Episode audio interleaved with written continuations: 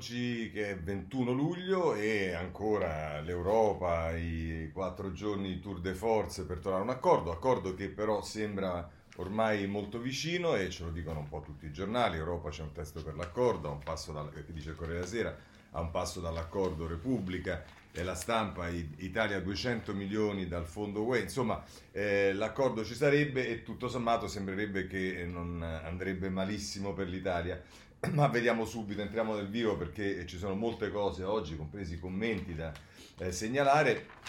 Da Corriere della Sera, dopo la prima pagina, pagina 2, Francesca Basso, Merkel e Macron placano i riottosi, ma i frugalani hanno il super sconto, altra notte di negoziati per definire il piano europeo di rilancio post-Covid, braccio di ferro tra Roma e l'AIA per il freno. La voglia d'intesa prevale e, e dice in base a questo accordo, vedremo poi se sarà effettivamente questo, dice i miliardi finali saranno 390 più 360, Giulia aiuti a fondo perduto, ma sui prestiti. E poi per quanto riguarda le regole, le regole niente veto sui piani, però c'è il freno di cui abbiamo parlato anche ieri.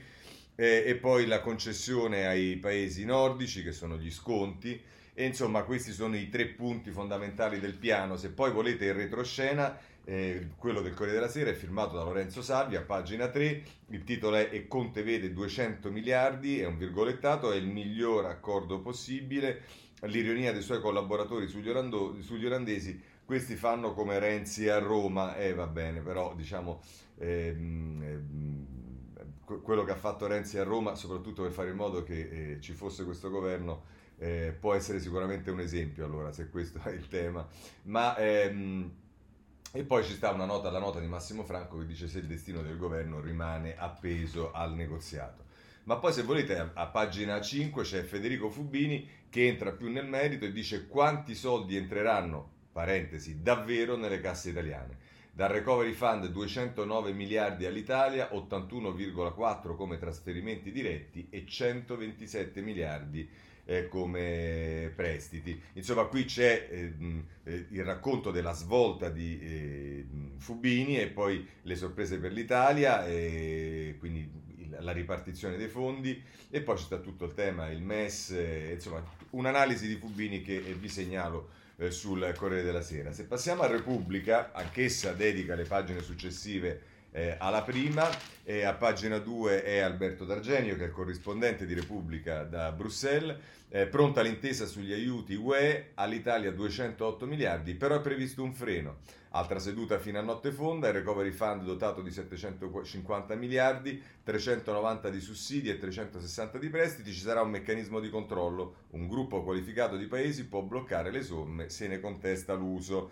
E, ehm, eh, e il presidente Michel, tra l'altro, ha detto ieri: So che gli ultimi passi sono sempre più difficili, ma sono fiducioso, l'accordo è possibile. Anche qui, se volete, c'è un'analisi di quella che è la partita del governo dall'inviato di, eh, di, della Repubblica, Tommaso Ciriaco ehm, a Bruxelles e il titolo è Conte canta vittoria ma servono risorse subito. Zingaretti chiede il MES e dice la sveglia di Giuseppe Conte suona alle 13.30 dopo l'ennesima notte insonne a Bruxelles, da giorni il ritmo eh, eh, circadiano dei leader è fatto a pezzi e dalla tenacia negoziale di Angela Merkel, l'avvocato sembra riposato, miracoli del recovery che si avvicina, è raggiante come la delegazione italiana che lo accompagna, un successo assoluto, si danno di gomito nella hall del, dell'hotel, abbiamo fatto il cucchiaio agli olandesi azzardando come Totti nel 2000. Adesso per favore evitiamo di fare paragoni del tutto improbabili, eh, il cucchiaio come lo fa Totti diciamo è un altro sport e soprattutto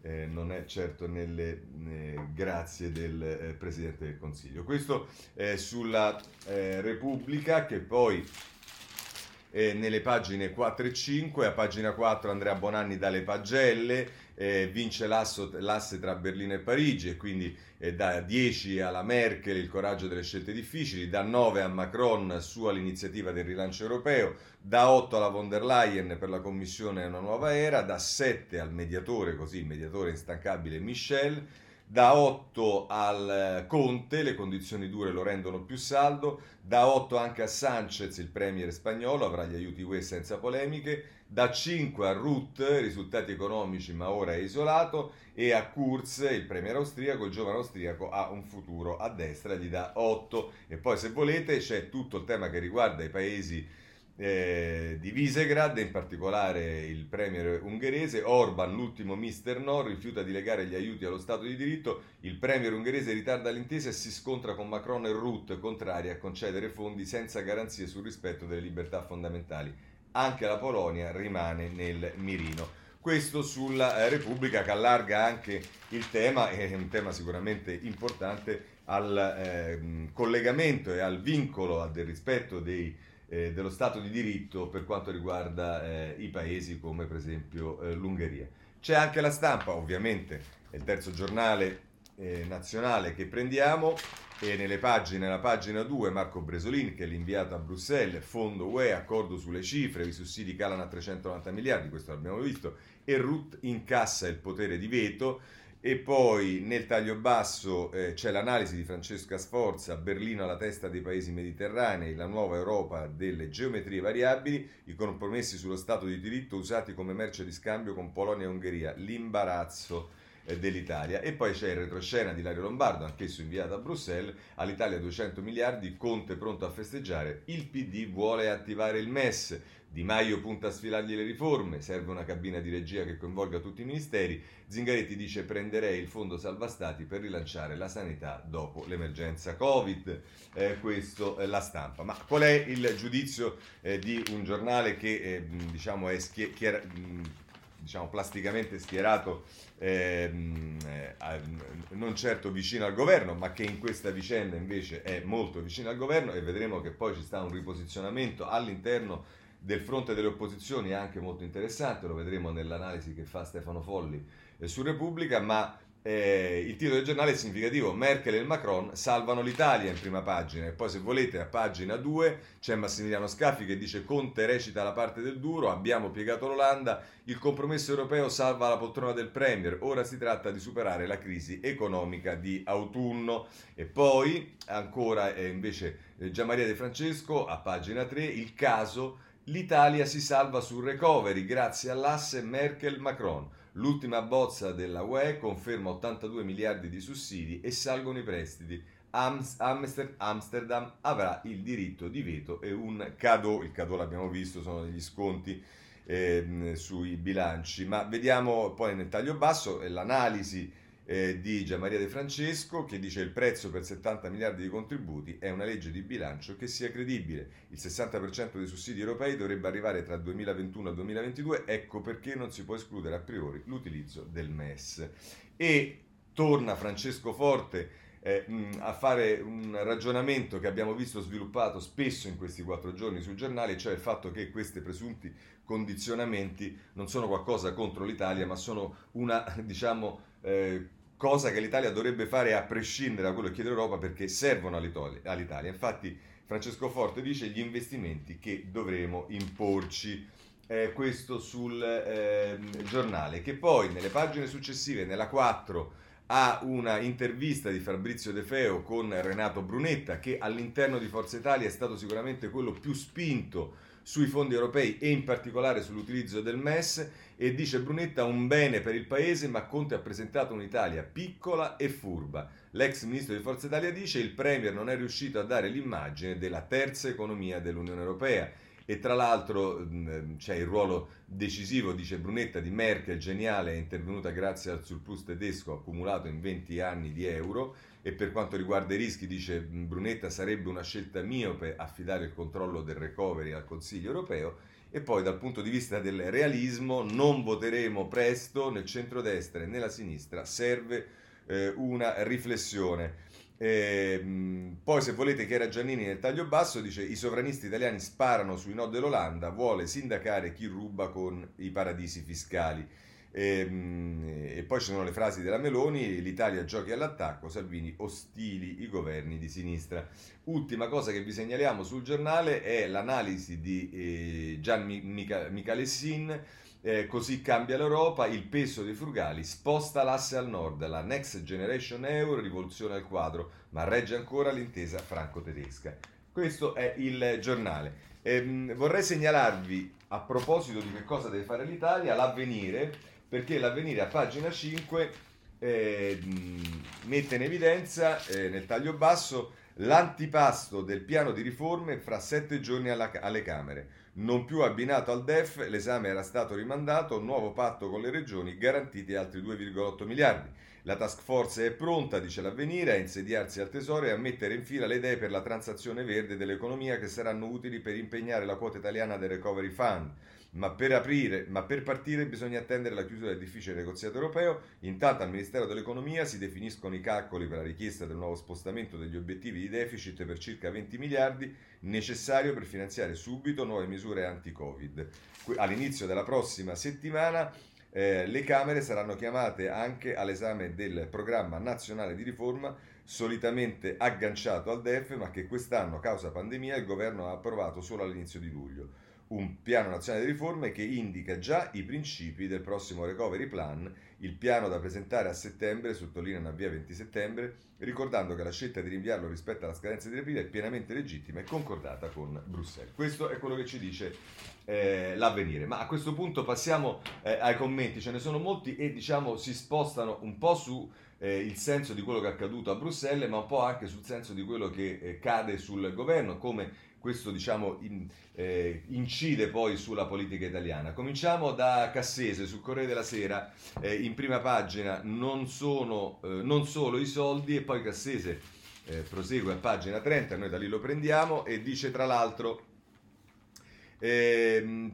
parla sostanzialmente di tre principi che emergono, quindi non solo i soldi, ma tre principi che emergono dall'accordo di Bruxelles, che sono il rispetto dello Stato di diritto, il riconoscimento di un potere della borsa all'Unione e le procedure per il controllo. Eh, analizza i vari diciamo, punti, a noi ci interessa so- i vari principi, a noi ci interessa soprattutto il terzo principio che dice che Assese fa fare un passo avanti all'Unione e, e riguarda il potere di distribuire e di controllare l'uso delle risorse, cioè il tema del controllo e di fare in modo che questi soldi vengano spesi bene. E dice tra l'altro Cassese, però questo potere viene conservato al Consiglio e non assegnato alla Commissione europea sorgono due problemi. Il primo è che il Consiglio europeo, una Camera dei governi nazionali con funzioni legislative, assorbe competenze che sono proprie dell'organo esecutivo, la Commissione europea. Il secondo problema è che ognuno dei membri del Consiglio è dotato del potere di veto indipendentemente dalle dimensioni del suo paese. Lo stesso inconveniente si presenta se ogni governo può chiedere che decida il Consiglio europeo come una sorta di organo di appello. Per capire lo squilibrio che si produce, basta ricordare che i paesi frugali che tanto filo da torcere hanno dato negli ultimi tempi messi insieme hanno una popolazione che raggiunge solo due terzi di quella italiana.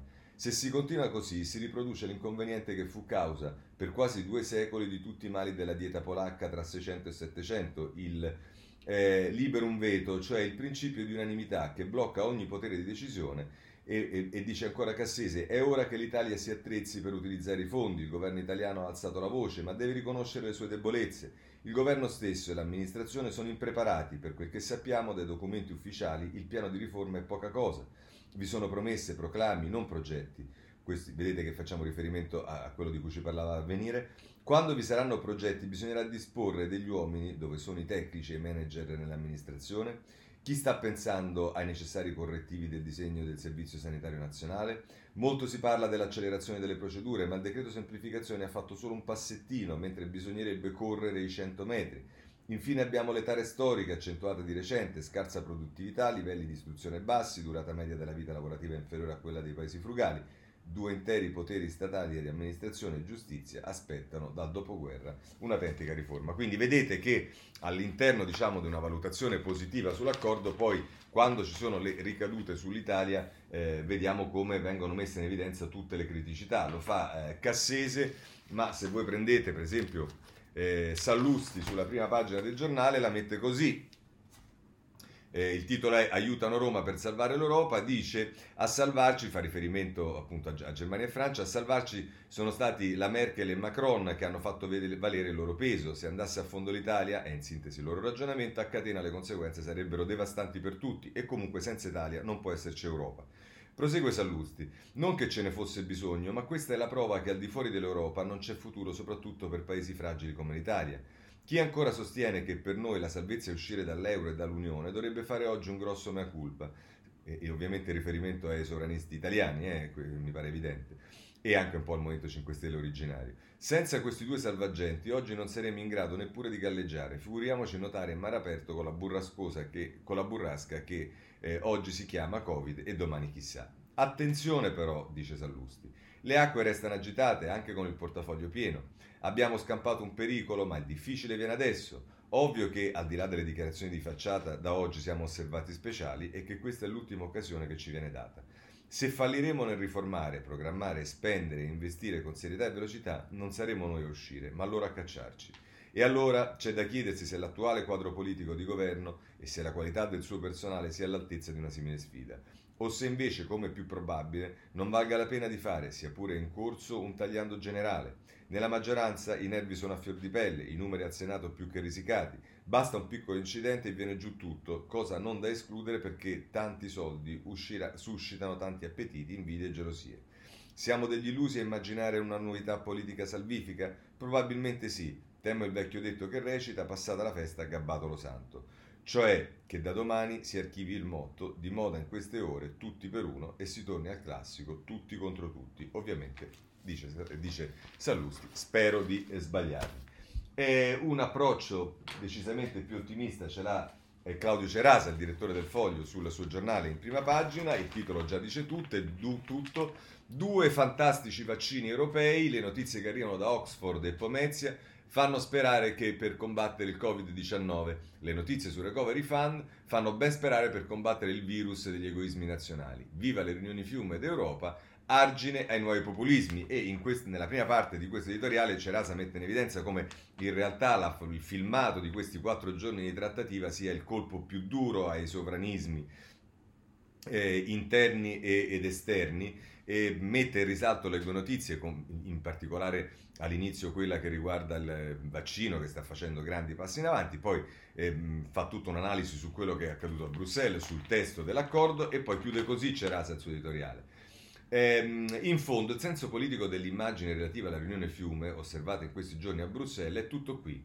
È nell'idea che esista uno spazio condiviso all'interno del quale si può litigare, partendo da posizioni anche distanti l'una dall'altra, ma dove alla fine raggiungere un compromesso è nell'interesse di tutti. E lo è anche in tutti coloro che, per, per, che pur trescando con i vari nazionalismi europei, che Tenerone Orban che invia un sms all'amico Salvini per dire che l'Ungheria non sta dalla parte dei paesi che vorrebbero fare la pelle all'Italia di Conte, sanno che anche le nazioni meno europeiste hanno bisogno dell'Europa per essere protette e provare a crescere. E in questo senso comunque andrà a finire l'operazione del Recovery Fund renderà l'Europa un posto sempre meno visibile per tutti coloro che predicano la virtù dell'isolamento, per tutti coloro che sognano di poter avere un'Europa reversibile, per tutti coloro che sognano di poter avere un euro più debole, per tutti coloro che sognano di poter dimostrare che l'Europa è un soggetto immobile, incapace di prendere decisioni utili a salvaguardare gli interessi di ciascun paese. Il meccanismo si studierà, i miliardi si conteranno, le condizionalità si, pre, si, si, si si peseranno, ma ciò che resterà di queste lunghe riunioni tra i capi di Stato e i capi di governo è un concetto che vale come un vaccino politico. Il Recovery Fund renderà il populismo nazionalista ancora meno compatibile con lo spirito europeo. E se un giorno ci dovesse essere un qualche deciso a rompere gli schemi della solidarietà europea per quel qualcuno, sarà complicato dimostrare che il vero egoismo è quello praticato dall'Europa e non da chi l'Europa vuole distruggere solo per non perdere la faccia su Twitter. Questo è Claudio Cerasa sul eh, foglio. Ma vediamo allora diciamo più le implicazioni eh, politiche, per esempio una valutazione sullo stato del governo la fa Carlo Verdelli sul Corriere della Sera in prima pagina, identità sbiadita, un lungo articolo che prosegue a pagina 30 e che eh, noi ovviamente non possiamo che eh, sintetizzare, ma dice ehm, eh, face, Verdelli facendo un'analisi del primo governo Conte e poi anche del secondo, parlando del secondo, dice il secondo Conte comincia il 5 settembre scorso dopo uno strappo violento con il vero regista del governo precedente, Matteo Salvini. A parte la bizzarria tutta italiana di mantenere lo stesso Premier per due esecutivi molto diversi nella composizione, il varo del sessantesimo esecutivo della Repubblica lascia immaginare uno spostamento dell'asse verso lidi più liberali e temperati. Non a caso è proprio discontinuità la prima parola d'ordine che viene issata sul pennone. Ma la promessa di un cambiamento di registro invocata come condizione indifferibile dalla forza subentrante, cioè il PD, resta piuttosto inevasa come irrisolti tutti i dossier bollenti, dall'Italia all'Ilva, dalla concessione autostradale ai rapporti con i paesi produttori di migranti, lasciati in eredità dalla, dis- dalla disinvolta gestione precedente. A rendere ancora più immobile lo stallo, l'imprevisto flagello del virus che è stato sì combattuto e contenuto meglio che altrove, ma che ha rimandato a data da destinarsi la messa a fuoco delle ragioni profonde che legittimano l'operato di un governo. E qui si fa un'analisi poi eh, di, di, di tutto il rapporto tra Movimento 5 Stelle e Partito Democratico all'interno di ciascuno dei due eh, partiti e però chiude Verdelli mettendo in evidenza eh, quello di cui parliamo da tempo che di fatto eh, questo ha procurato un'assoluta subalternità del PD al Movimento 5 Stelle. Chiude così Verdelli. La risultante di questo doppio rinunciare sia dai 5 Stelle sia dal PD a una parte fondamentale del proprio DNA pur di non compromettere il fragilissimo equilibrio che permette a Conte 2 di restare in plancia di comando è un reiterato compromesso al ribasso che, consegna, che ci consegna il primo governo della storia repubblicana a cui è davvero complicato applicare, appiccicare una eh, etichetta, eh, che poi significa determinare un orizzonte politico che non sia la pura sopravvivenza per senso di responsabilità verso un paese ferito e prostrato. Significa stabilire una gerarchia di valori e di priorità, scegliere con quali paesi o mondi creare alleanze e quali giudicare invece incompatibili, L'identità di una nazione garantita dalla Costituzione ma declinata da chi al momento la guida è la prima credenziale da offrire a qualsiasi vertice internazionale, specie ora che in gioco non c'è soltanto il nostro futuro prossimo ma quello della stessa Europa. Il virus, che ancora non ci ha lasciato, ha un peso sociale ed economico incalcolabile. Il mare ostile, reso ancora più agitato da leader e lobby che confondono di proposito la solidarietà con la carità in vista di buoni affari su cattivi esiti delle crisi altrui. La nave Italia va, ma senza bandiera. Con tutti i rischi del caso, sarebbe ora di sceglierne una. Per i 5 Stelle, corrente crimi, correntone crimi di Maio, la tendenza spingerebbe più verso destra. Per il PD un po' più verso sinistra. Categorie forse desuete, ma mai come l'improbabile giallo-rosa che ricorda il fiocco ormai sbiadito appeso fuori dalla Norsed alla nascita del secondo Conte. Questo Verdelli sul ehm, Corriere della Sera. Chiudiamo con eh, Folli che si occupa dell'opposizione e mette in evidenza qualcosa che in questa vicenda, non sappiamo se poi avrà diciamo il fiato corto e il fiato lungo, però sicuramente si è manifestata e cioè dopo lo stacco di eh, Forza Italia dalle posizioni e questo era anche abbastanza naturale di, ehm, di, ehm, eh, eh, di di Forza Italia per l'appunto, adesso è il ruolo della Meloni che rischia di lasciare isolato su posizioni eh, rigide oltranziste Salvini. Scrive Folli, come spesso gli accade, Salvini ha abbracciato la tattica dimenticando la strategia. Viceversa, la Meloni si sforza di guardare più lontano. Ha chiesto a Conte di giocare in attacco e ha aggiunto, se difenderà fino in fondo gli interessi del popolo italiano ci troverà al suo fianco. Fratelli d'Italia antepone sempre l'interesse nazionale a quello della fazione. In tal modo la componente oggi in ascesa della destra, collocata nei sondaggi tra il 15 e il 16%, si libera della, suddit- della sudditanza verso il partner leghista, più grande 24-25%, ma in rapida frenata, e guadagna un margine di manovra. Il calcolo è semplice. Conte al vertice ha ottenuto solo in parte quel che ha chiesto, ma vanterà in ogni caso una vittoria. Per un certo tempo parlerà, ha già cominciato a farlo, un linguaggio para-sovranista destinato a insidiare qualche segmento di elettorato anche a destra. Del resto l'incitazione forza presidente che si è sentita negli ultimi giorni era spesso trasversale. Non solo. Domenica l'Italia ha ottenuto il sostegno del primo ministro di Budapest, Orban, nemico giurato dell'olandese. Il personaggio impresentabile per definizione è stato cercato e blandito da Conte che lo ha trasformato in un alleato, magari solo momentaneo. Sta di fatto che Giorgia Meloni ha visto aprirsi uno spazio per la destra sovranista di cui Orban è uno dei massimi rappresentanti. L'ungherese, peraltro amico anche di Berlusconi, si colloca tra le correnti dei popolari e dei conservatori, facendo parte del primo gruppo. È accusato di violare lo Stato di diritto anche da un liberale come Ruth, contro cui non è un caso si scaglia. Ma sta dando una mano a Conte in nome dell'interesse nazionale da difendere. Così, mentre questi si appresta al viaggio di ritorno dopo aver ridisegnato la mappa degli amici e degli avversari, non è strano che una parte della nostra destra gli offra l'onore delle armi Così facendo evita che il Presidente del Consiglio accusi tutta l'opposizione di essere anti-italiana ed evita anche che l'unico interlocutore del governo diventi Berlusconi. C'è tuttavia una precisa discriminante ed è il MES. PD e Forza Italia, più renziani e più Europa, sono pronti a farvi ricorso. I 5 Stelle restano contrari. Conte spera ancora di farne a meno, ma è difficile. Fratelli d'Italia va a rafforzare sulla carta il fronte anti-MES, ma intanto entra in gioco e tenta di porsi al crocevia delle future scelte. Salvini dovrà decidere se seguire la Meloni o trincerarsi nel partito del rifiuto.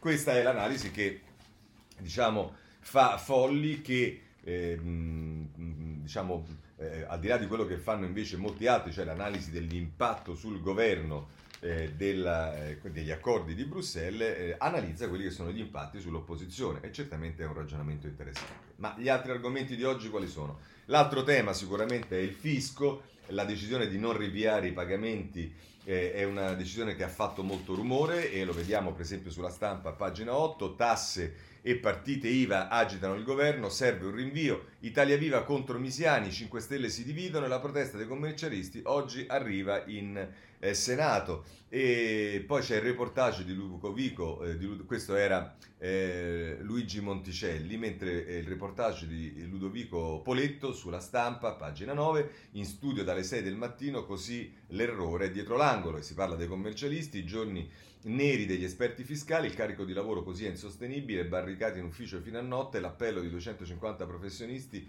accumuli pericolosi, interi settori stanno rischiando di affondare. E sulla stampa c'è un'intervista a Vissani, ma vedremo dopo il capitolo dei ristoratori che però dice in smart working non possiamo cucinare, Castelli ha mortificato l'intera categoria e fa riferimento alle dichiarazioni della Castelli del, dell'altro giorno, questioni eh, diciamo che eh, dichiarazioni che sono analizzate anche oggi sul foglio eh, in eh, prima pagina Castelli e ristoranti, la frase sui ristoranti e l'azione del governo perché la vice ministro ha torto anche quando ha ragione, ma invece se volete ehm, eh, sulla eh, stampa c'è un'analisi eh, di eh, Marcello Sorgi che mette in evidenza un'altra diciamo, ehm, decisione del Partito Democratico che ne mette in evidenza il, l'arretramento rispetto a Ehm, invece politiche che sicuramente avevano fatto un passo avanti negli anni precedenti. E c'è il titolo è Il PD rinuncia al popolo degli autonomi.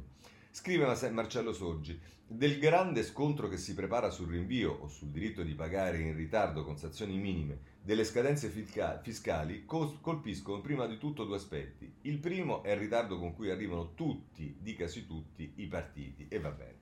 Il secondo, saltiamo ovviamente, dice Sorgi, il secondo aspetto, non del tutto inatteso, ma tuttavia sorprendente, è che i no più risoluti a qualsiasi tentativo di venire incontro a coloro che non sono in condizione di pagare le tasse o pagarle tutte o pagarle in tempo sono venuti dal ministro dell'economia Gualtieri e dal suo vice Misiani, entrambi esponenti del PD, motivati col fatto che il governo ha già fatto molto in termini di sussidi e ammortizzatori sociali per permettersi adesso di rinunciare a entrate fiscali preventivate in 8,4 miliardi. Scrive Sorgi, sarà anche vero, non c'è ragione di dubitare, ma il punto è che così facendo e dichiarando, il centro-sinistra si conferma interessata a rappresentare quella metà di italiani, lavoratori a reddito fisso e disoccupati assistiti, che hanno sofferto meno le conseguenze economiche del blocco de- determinato dal virus. Mostrare invece di essersi accorti che c'è un'altra mezza Italia che vive di attività autonome, la stessa Italia di piccole e medie imprese, artigiani, professionisti, di cui a parole hanno detto di voler ascoltare nell'immediato della fine del blocco il grido di dolore legato al rischio di fallimenti o mancate aperture e dare un segnale di ripensamento sarebbe stata una grossa novità da parte del PD. Un partito che nelle sue varie forme e con i suoi vari nomi è, di secolo, è più di un quarto di secolo che inanella sconfitte perché il popolo delle partite IVA a ragion veduta verrebbe da dire non lo vota. E questa è un'analisi eh, severa ma ahimè quanto eh, vera che fa eh, sorgi eh, sulla stampa. Eh, infatti, eh, chi è che cavalca questa roba è il giornale ed è la destra ed è l'opposizione. Ehm, e a pagina 6 e 7 il giornale la mette così. Il centro di destra è in campo nella guerra delle tasse, disobbedienza fiscale. Salvini tuona governo ladro e Forza Italia è una mazzata criminale dopo il lockdown. E questo è ehm, Ludovica Bullian sulla pagina 6 del giornale. A pagina 7 c'è Riccardo Pellicetti, il governo anti-imprese umilia le partite IVA, c'è chi sta peggio di loro, sconcertante uscita del, del vice ministro Misiani dopo le offese della Castelli ai ristoratori. E obiettivamente l'uscita, l'abbiamo letta ieri e commentata ieri del vice ministro Misiani, è stata un'uscita non solo infelice, ma come dice Sorgi, che mette in evidenza eh, qual è diciamo, la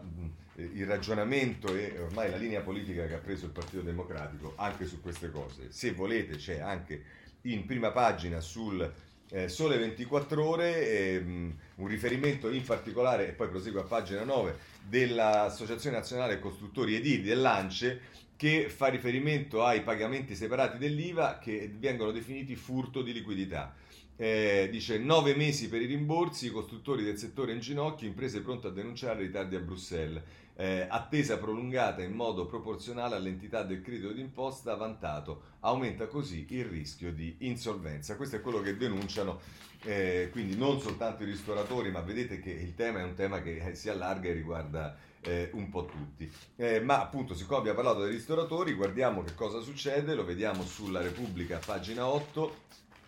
La rivolta dei ristoratori lasciati soli, lo Stato ci aiuti o falliremo a migliaia. La protesta davanti a Montecitorio. E poi c'è Giacomo Bertacchi, che è titolare di una storica osteria milanese, che dice nel taglio basso, intervistato da Alessia Gaglione, eh, da patrona cameriere, costretta a servire ai tavoli per salvare il mio eh, locale. Il tempo, a dare, bisogna dargliene atto, è stato il primo che ha cavalcato e messo in evidenza e sensibilizzato sul tema che riguarda eh, i mh, ristoratori, lo continua a fare a pagina 3 oggi, noi non cambiamo mestiere, i ristoratori scendono in piazza per, ur- per urlare la loro rabbia e pretendono le scuse della Castelli.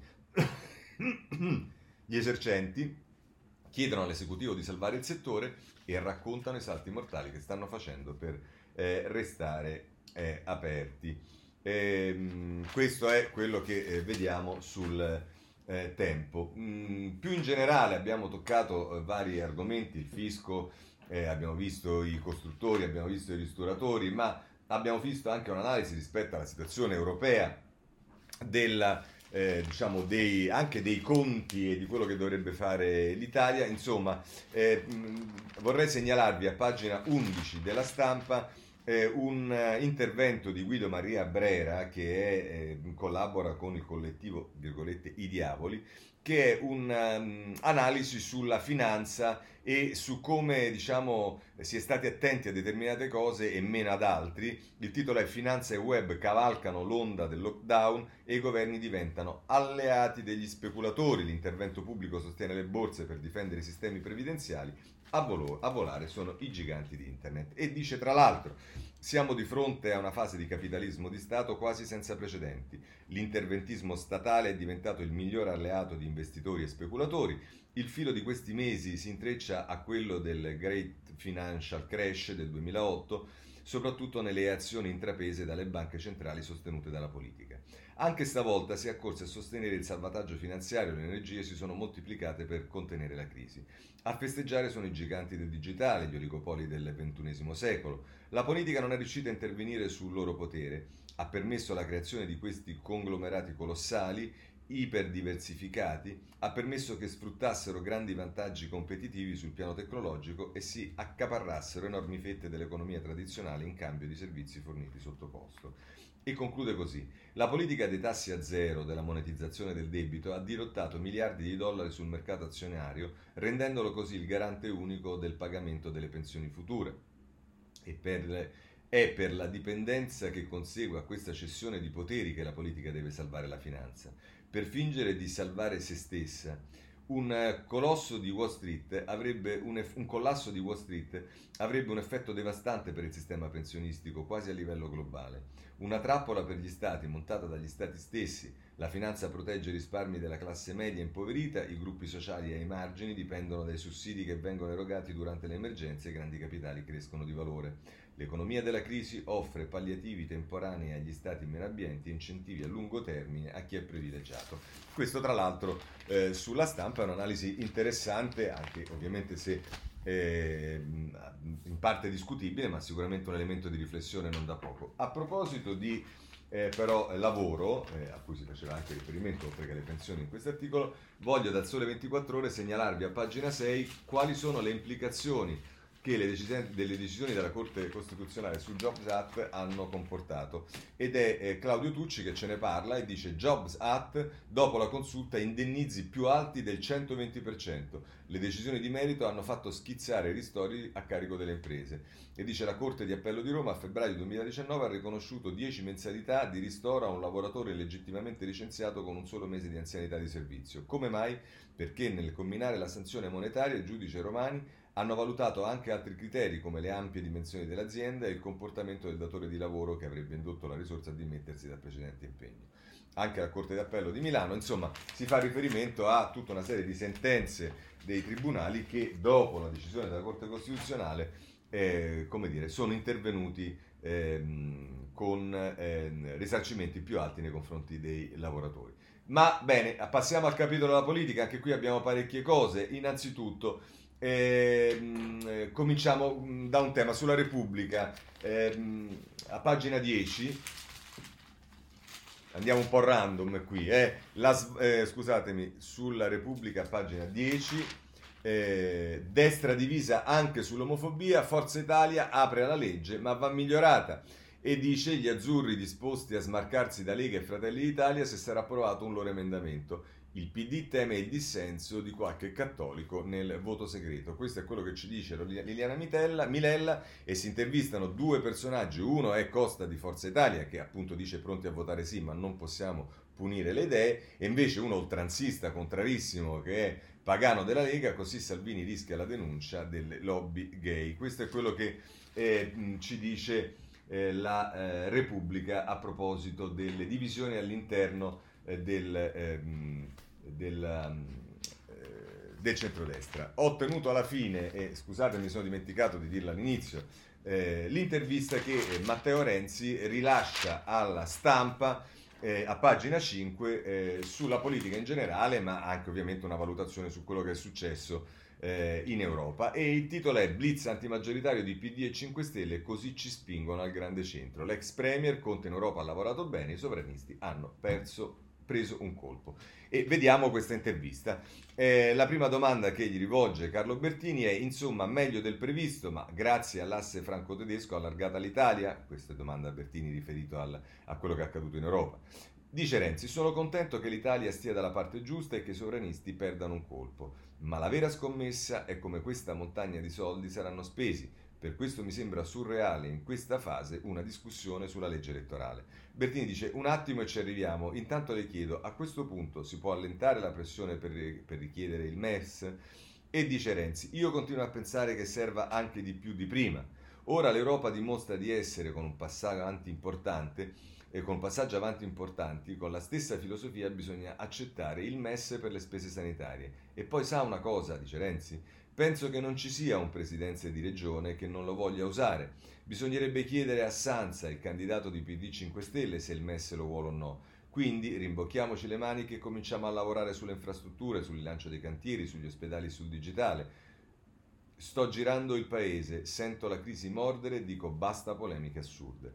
Arriva a questa domanda Bertini, come quella scoppiata nella maggioranza ieri sulla legge elettorale. Voi ora dite no al proporzionale dopo aver stretto un accordo con gli alleati il 9 gennaio. Cosa è cambiato? E risponde Renzi, si sono bloccati perché non hanno i numeri in Parlamento e quando è così non si fanno forzature. Sarebbe più saggio fermarsi e lavorare insieme ad un altro accordo. Se vogliono fare questo errore, facciano pure. Ma oggi la priorità è come restituire briciole di speranza alle persone. Io, senza toni guerreschi, incalzo gli alleati, sblocchiamo le infrastrutture, rimettiamo in moto il turismo, Votiamo lo scostamento di bilancio per altri 10 miliardi invece di rimandare. Il paese è da un'altra parte. Io ai cittadini dico che noi siamo per la legge dei sindaci e non certo da oggi. Ho perso la poltrona su questo. Insiste eh, Bertini. Insisto allora, perché a gennaio avete votato favorevoli a una legge proporzionale? Non è che ora avete paura di non superare quella soglia del 5%? E dice Renzi, ed io ripeto, oggi parlare della legge elettorale quando il governo combatte per portare l'Europa una massa di miliardi è assurdo. La priorità della maggioranza dovrebbe sostenere la, scusate, la priorità della maggioranza dovrebbe sostenere questo sforzo rilevante da parte del governo. La scelta di aprire la discussione sul sistema di voto è sorprendente. Noi non facciamo le barricate, siamo sempre stati per il maggioritario. Mesi fa però ci era stato chiesto un impegno per superare la legge attuale, il Rosatellum, impegno che oggettivamente è contro la nostra storia. Quindi dico, il giorno in cui stiamo combattendo una battaglia sui soldi per riprenderci dal virus, se vogliono forzare sulla legge elettorale fate pure, ma senza il nostro voto. Quindi uno stop, visto che al Senato non hanno i numeri, dice Bertini. Badi bene, se vanno sul proporzionale Italia Viva ha tutto l'interesse. A me della soglia non importa nulla, si sa che è la soglia che fa i partiti. Se il 3% ce ne staranno alcuni, se al 5% sono altri. Noi, stando insieme ad altre forze in un, ang- in un agglomerato di centro o riformista da Forza Italia più Europa la lista di Calenda, avremo una rassemblement con un bacino di voti potenziale intorno al 15%. Avremo tutto l'interesse a fare un'operazione del genere. Se insistono sul proporzionale, in quel caso è evidente che si apre uno spazio molto rilevante per un'area di riformismo moderato. Una sorta di minaccia agli alleati, dice Bertini? No, risponde Renzi, però è evidente che qui si stanno fronteggiando due modelli diversi. Una è l'elezione diretta, dove chi vince governa per cinque anni, il sistema anglosassone. Il secondo modello è neoproporzionalista e il suo più scatenato sostenitore, con coerenza, è il mio amico Dario Franceschini, che da sempre vuole che si decidano i governi in Parlamento. Questo disegno dunque è ispirato da chi tiene insieme PD e 5 Stelle sul candidato Sanza in Liguria o da chi cerca un accordo su Emiliano in Puglia. E trovo allucinante che mentre si declina un accordo europeo così fondamentale, noi stiamo a parlare di legge elettorale. Un accordo non semplice dove tutti cantano vittoria, ma ci sono ora mille questioni da affrontare, si apre una fase molto complicata. Io parlerei di lavoro, non di collegi. Ultima domanda di Bertini, il PD dice però che lei vuole garanzie sulle presidenze di commissioni e che teme i sondaggi sempre bassi per Italia Viva. Per Italia Viva. Sbagliano?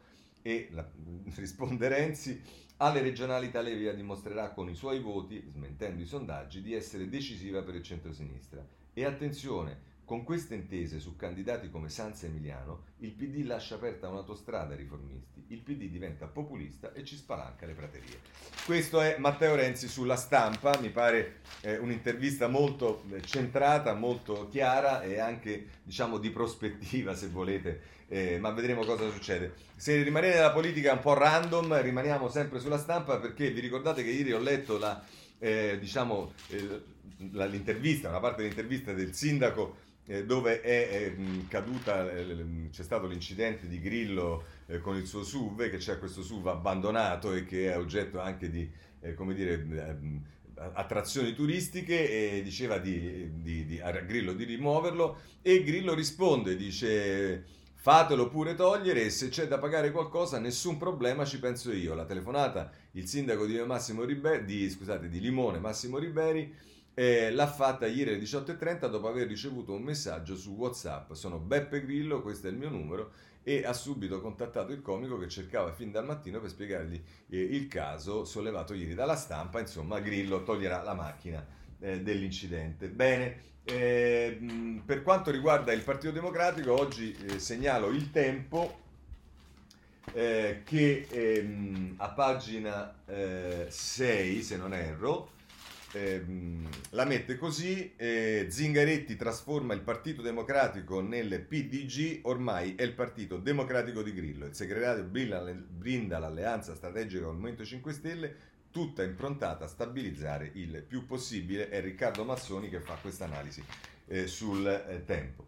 Eh, abbiamo la legge elettorale, sì, abbiamo la legge elettorale come abbiamo sentito e allora eh, se volete sapere eh, sulla legge elettorale eh, sarò molto rapido, il titolo di Repubblica di Emanuele Lauria è Riforma elettorale e commissioni, maggioranza in tilt, ancora l'inte- lontana l'intesa sulle presidenze, dietro c'è la lite PD Italia Viva sul proporzionale, questa è la lettura che dà Repubblica, se volete c'è anche il giornale a pagina 8 eh, che eh, titola così, fallisce il blitz Movimento 5 Stelle e PD sulla legge elettorale, non c'è maggioranza, fumata nera in commissione, i renziani, il problema oggi è il lavoro, non i collegi, ma devo dire oggi se volete capire che cosa è successo e anche un po' la eh, follia di queste forzature da parte del Partito Democratico, eh, basta che leggete l'articolo di Valerio Valentini sul foglio in prima pagina che eh, vi leggo perché racconta eh, una storia di eh, assurda follia se volete. Ci sono momenti, scrive Valentini, in cui il senso della giornata può essere sintetizzato anche così in un sorriso esibito in transatlantico.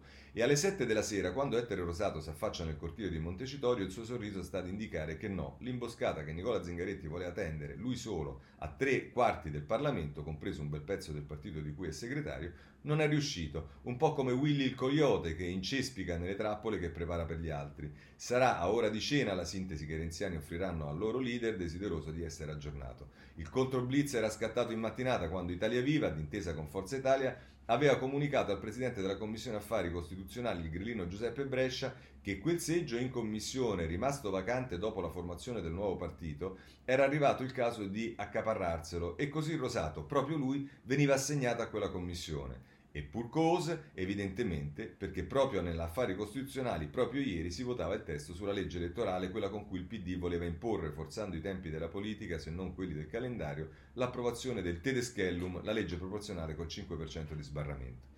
L'accelerazione del resto Zingaretti l'aveva ordinata giovedì scorso con tono perentorio di chi mette in conto di assumersi la responsabilità di un eventuale disastro. Votare la legge elettorale così com'è, senza un accordo con Italia Viva e con l'EU, che vorrebbe quantomeno abbassare lo sbarramento al 3% e con l'ostilità dichiarata delle opposizioni non avrebbe senso perché al primo voto segreto in aula il testo verrebbe affossato. E siccome quando il senso non c'è proliferano le speculazioni, ecco che tutti nel gruppo del PD si erano inventati eh, esegeti del pensiero del segretario, Nicola vuole l'incidente per entrare al governo, Nicola vuole accusare Renzi di essere inaffidabile e andare al voto, Nicola vuole uccidere questa legge elettorale per poi riscriverne un'altra insieme a Forza Italia. E prosegue Valentini eh, a pagina eh, a pagina 4, l'ultima pagina del foglio, la verità, azzarda allora Giorgio Moulet, deputato azzurro confidente del Cavaliere, è che questo è un accordo che Zingaretti, per interposto Goffredo Bettini, è sempre lui, eh, ha stretto con Gianni Letta. Peccato però che né Zingaretti controlla i gruppi del PD né Letta quelli di Forza Italia.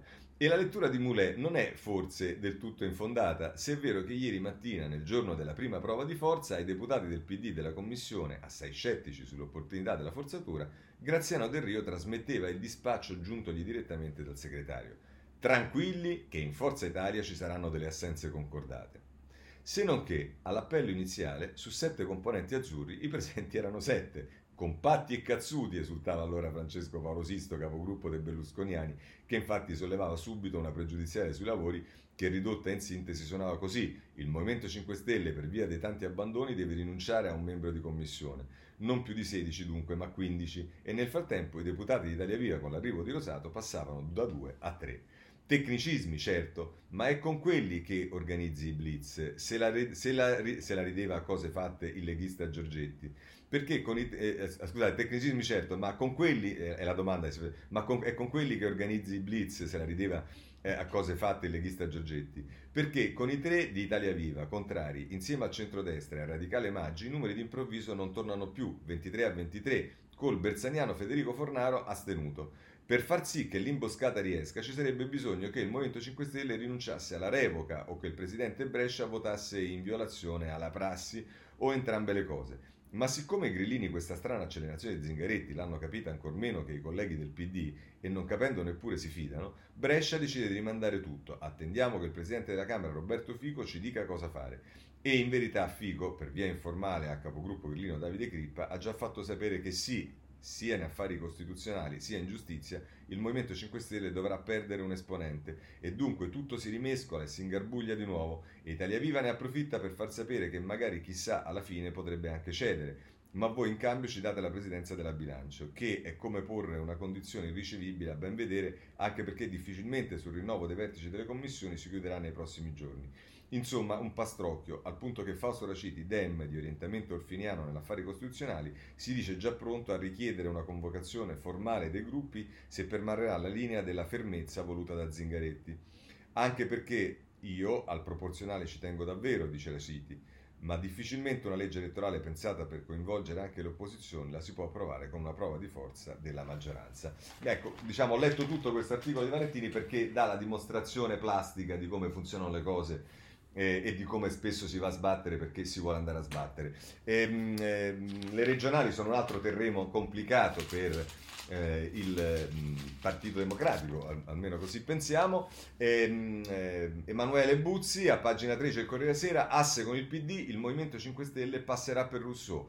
Lite tra i vertici ed eletti locali sulla Puglia e sulla legge elettorale i renziani avvisano la maggioranza non c'è e questo l'abbiamo visto. E se volete, Cesare Zapperi intervista eh, Bonaccini, Stefano Bonaccini, governatore dell'Emilia Romagna, che dice è naturale allearsi anche sui territori, di esistenze inutili decidono gli elettori, perché ieri è stata avanzata questa possibilità di mediazione che in alcune regioni, come per esempio la Puglia, eh, ci possa essere una desistenza come in qualche modo c'è stata in Emilia Romagna. Bene, ehm, lasciamo, abbandoniamo anche il tema delle regionali, andiamo invece ai soldi ai partiti perché il tempo eh, analizza i fondi dei diversi partiti e dice ehm, i soldi li hanno solo i 5 Stelle, i partiti sono di nuovo in crisi, se non ci fosse il Movimento 5 Stelle la somma dei bilanci segnerebbe una perdita. Perdono molto Forza Italia e Fratelli d'Italia. Di Maio e Company fanno segnare un attivo da 6 milioni e lo, stipendio, e lo stipendio che si tagliano non finisce più allo Stato ma al movimento. Al movimento. Questo è, è quello che ci dice il tempo.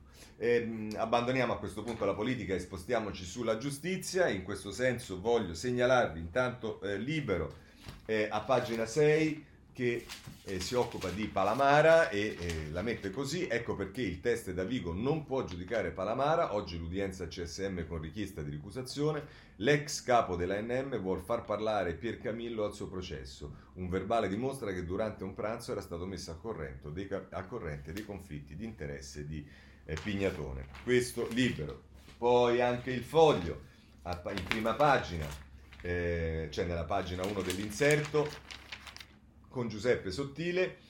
La Norimberga dei Trojan, è legittimo dare ai PM ulteriore potere di vita e di morte sulla politica? L'altro lato del processo Palamara è sicuramente un articolo molto interessante di Giuseppe Sottile sulla prima pagina del, ehm, interna del foglio. Ma mh, per quanto riguarda la giustizia voglio chiudere con il riformista che eh, diciamo eh, in prima pagina di lato c'è eh, la foto di eh, Giulia Crespi, milanese, ambientalista, garantista, con un'intervista di, eh, Giuseppe, di mh, eh, Aldo Torchiaro a eh, Giuliano Pisapia, ma in realtà l'editoriale di prima pagina è di, Sallusti, eh, di scusate, Sansonetti, il titolo è La riforma del CSM e una truffa hanno vinto di nuovo i PM.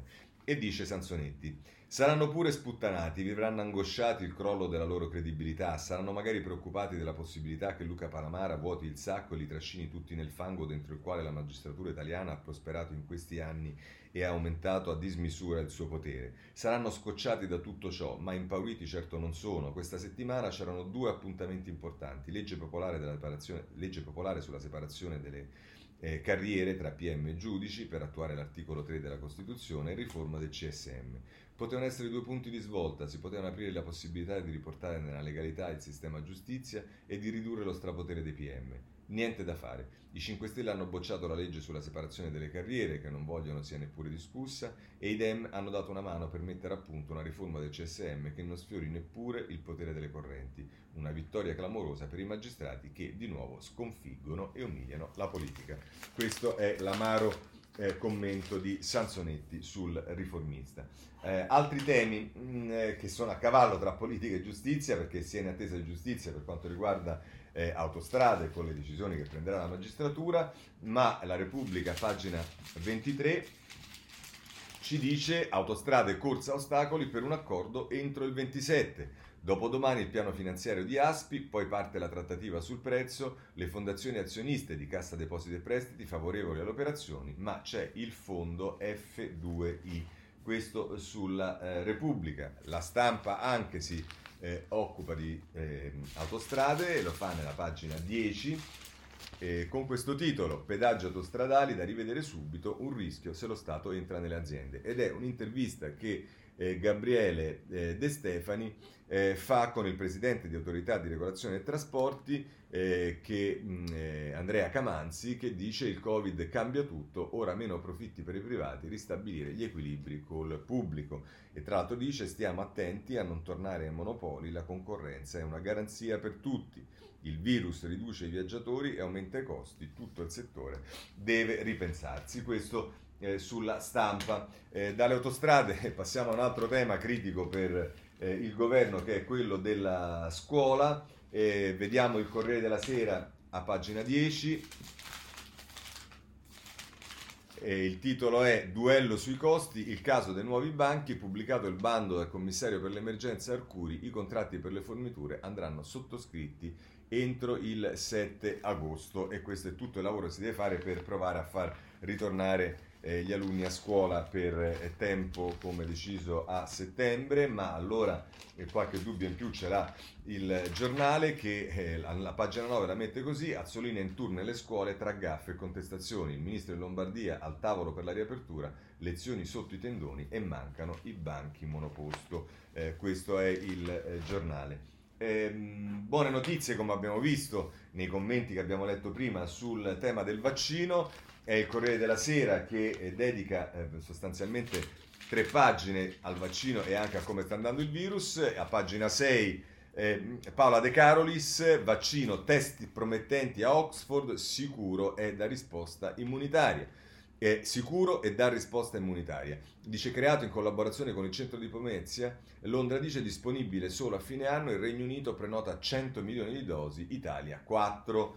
E poi, se volete, Laura Cuppini, nella pagina 7 del Corriere Sera, dai laboratori alla produzione, quanto potremmo utilizzarlo? Dice la commercializzazione richiede di norma 8 anni, nel caso di SARS-CoV-2 la prospettiva scende a 24 mesi.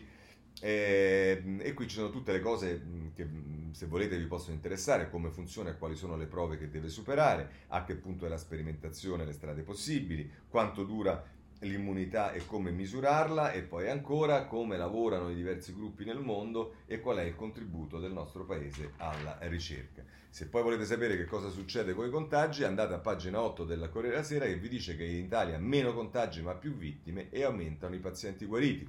Ieri 190 con- nuovi contagi, 13 morti dopo i 3 di due giorni fa, i dati peggiori in Lombardia, Veneto ed Emilia Romagna. Questo ehm, è quello che si dice. Poi Francesco Bocchino, fisico dell'Istituto Superiore di Sanità, ci dice che i raggi ultravioletti dannosi, eh, citato su siti esoterici, eh, chi li ha proposti per curare il eh, virus. insomma, non è, ehm, non, non, non è, d'accordo con il fatto che i, i raggi ultravioletti mh, aggrediscano in qualche modo il virus. E vabbè, anche questo, diciamo, ormai siamo abituati che certezze su queste cose non ce ne sono. Anche Repubblica, pagine 6 e 7 ehm, a pagina 6, vaccini anti-Covid, ecco i primi test, così funziona il titolo entusiasta di eh, Repubblica e poi se volete a pagina 7 i partner italiani dicono pronto a dicembre e saremo noi ad avere presto le dosi Matteo Liguori della IRBM di Pomezia che partecipa al eh, progetto. Bene, Nonostante questo, però, c'è grande eh, attenzione sul tema della movita. Abbiamo visto Trastevere, eh, oggi il Corriere Sera ci parla dei, se non sbaglio, dei navigli a pagina eh, 18. Vediamo se mi sbaglio. Non mi sbaglio. Le notti di tensione sui navigli. Rissa a colpi di bottiglia, due feriti. Milano, terzo episodio in poche settimane. I timori dei commercianti già frenati dalla crisi. Ecco, questo è un tema che non è tanto, ma eh, quello del rischio di contagio dicendo, ma quanto di una reazione nella ripresa ad uscire da parte dei ragazzi che è una reazione eh, spesso e comunque accade violenta. E di questo ci parla Recalcati eh, sulla Repubblica ehm, a pagina 26 eh, voglio leggerlo perché è interessante una parte, la violenza figlia del Covid, quanto pesa il lockdown sugli eccessi della movida e dice tra l'altro Recalcati il cortocircuito dell'agire violento, soprattutto se gruppale, porta con sé un messaggio disperato anche se brutalmente regressivo Abbiamo dovuto sigillare le vie dei nostri figli nel chiuso delle abitazioni, abbiamo dovuto negare loro la libertà che è parte più preziosa di una stagione irripetibile della vita, abbiamo trasmesso loro un sentimento profondo di insicurezza e di incertezza nei confronti del futuro che ci attende. Potremmo allora pensare che i passaggi all'atto violento di queste notti, che dovrebbero essere il legittimo divertimento, siano l'esito di una profonda angoscia che non c'è stata adeguatamente filtrata dalle nostre parole. Quale angoscia? Non solo quella relativa alla privazione della libertà, delle relazioni affettive e dei contatti sociali, ma soprattutto quella che ha inevitabilmente leso l'immagine del nostro mondo compromettendone l'avvenire. E chiude così Recalcati, ma forse dovremmo provare a vedere in questa violenza senza obiettivi totalmente prepolitica anche la manifestazione della parte o della pancia più regressiva del nostro paese, quella che ha vissuto l'esperienza della quarantena e delle limitazioni imposte dal virus si pensi a titolo esemplificativo, sempre in riferimento al mondo giovanile e alla chiusura delle discoteche, come un'esperienza illegittima e abusiva di privazione della libertà. Quella parte del paese che non ha visto in tali limitazioni una prova significativa di solidarietà e di coesione nazionale, ma solo un abuso totalitario nell'esercizio del potere, quella parte del paese che vive l'esperienza del limite come un'esperienza di ingiusta sopraffazione del diritto inalienabile della propria libertà, ridotta al capriccio anarcoide di fare impunemente quello che vuole e che trova nel divertimento delle notti estive il suo massimo dispiegamento. Come non vedere che la rissa scatenata per motivi futili tra la, trae la sua linfa da questo risentimento collettivo? Ci avete rubato il divertimento dell'estate, ora sia guerra, tutti contro tutti. Questo è Recalcati sulla ehm, Repubblica. Ehm, invece c'è un tema molto delicato eh, che è quello della uh, setta ehm, di, di, Novara, è il Corriere della Sera che ce ne parla eh, a pagina 20. Eh, ragazze e bambini schiavi, la setta guidata dal dottore Novara, un milanese di 77 anni, al vertice di una organizzazione di eh, abusi. Voglio segnalare dall'avvenire un altro tema che eh, riguarda sicuramente eh, la criminalità in qualche modo, eh, non in qualche modo, anzi sicuramente, ed è quello della usura, è l'avvenire a pagina 10, usura, le famiglie denunciano. Il commissario straordinario Porzio dice grande disponibilità di denaro, senza lo Stato arrivano le mafie, alle imprese servono contributi a fondo perduto, non muti e dalle persone aspetto più segnalazioni. C'è un tema a proposito di fragilità che riguarda eh, i, eh, l'immigrazione e lo prendo dal tempo, ma... Mh, per segnalare eh, come al solito sempre a titoli aggressivi su questo tema c'è una foto della Morgese, il ministro dell'interno dice lei dorme e si perde immigrati e Lampedusa i clandestini la fanno sotto il naso della ministra Lamorgese che era lì per tranquillizzare la gente, dall'Umbria alla Puglia continuano le fughe dai centri anche di quelli positivi al Covid e il Viminale non fa nulla. Eh, bene, ci sono temi di eh, politica estera che posso solo segnalarvi, ci sono sicuramente movimenti per quanto riguarda la Libia e sono segnalati a pagina 17 della stampa, eh, ci sono eh, questioni che riguardano la Turchia, ehm, in particolare le, la Repubblica a pagina 13 eh, eh, ce ne parla eh, rispetto al Mediterraneo, nel confine stretto del Mediterraneo dove Erdogan gioca la battaglia del gas, il mare fra Grecia, Cipro e Turchia, e poi c'è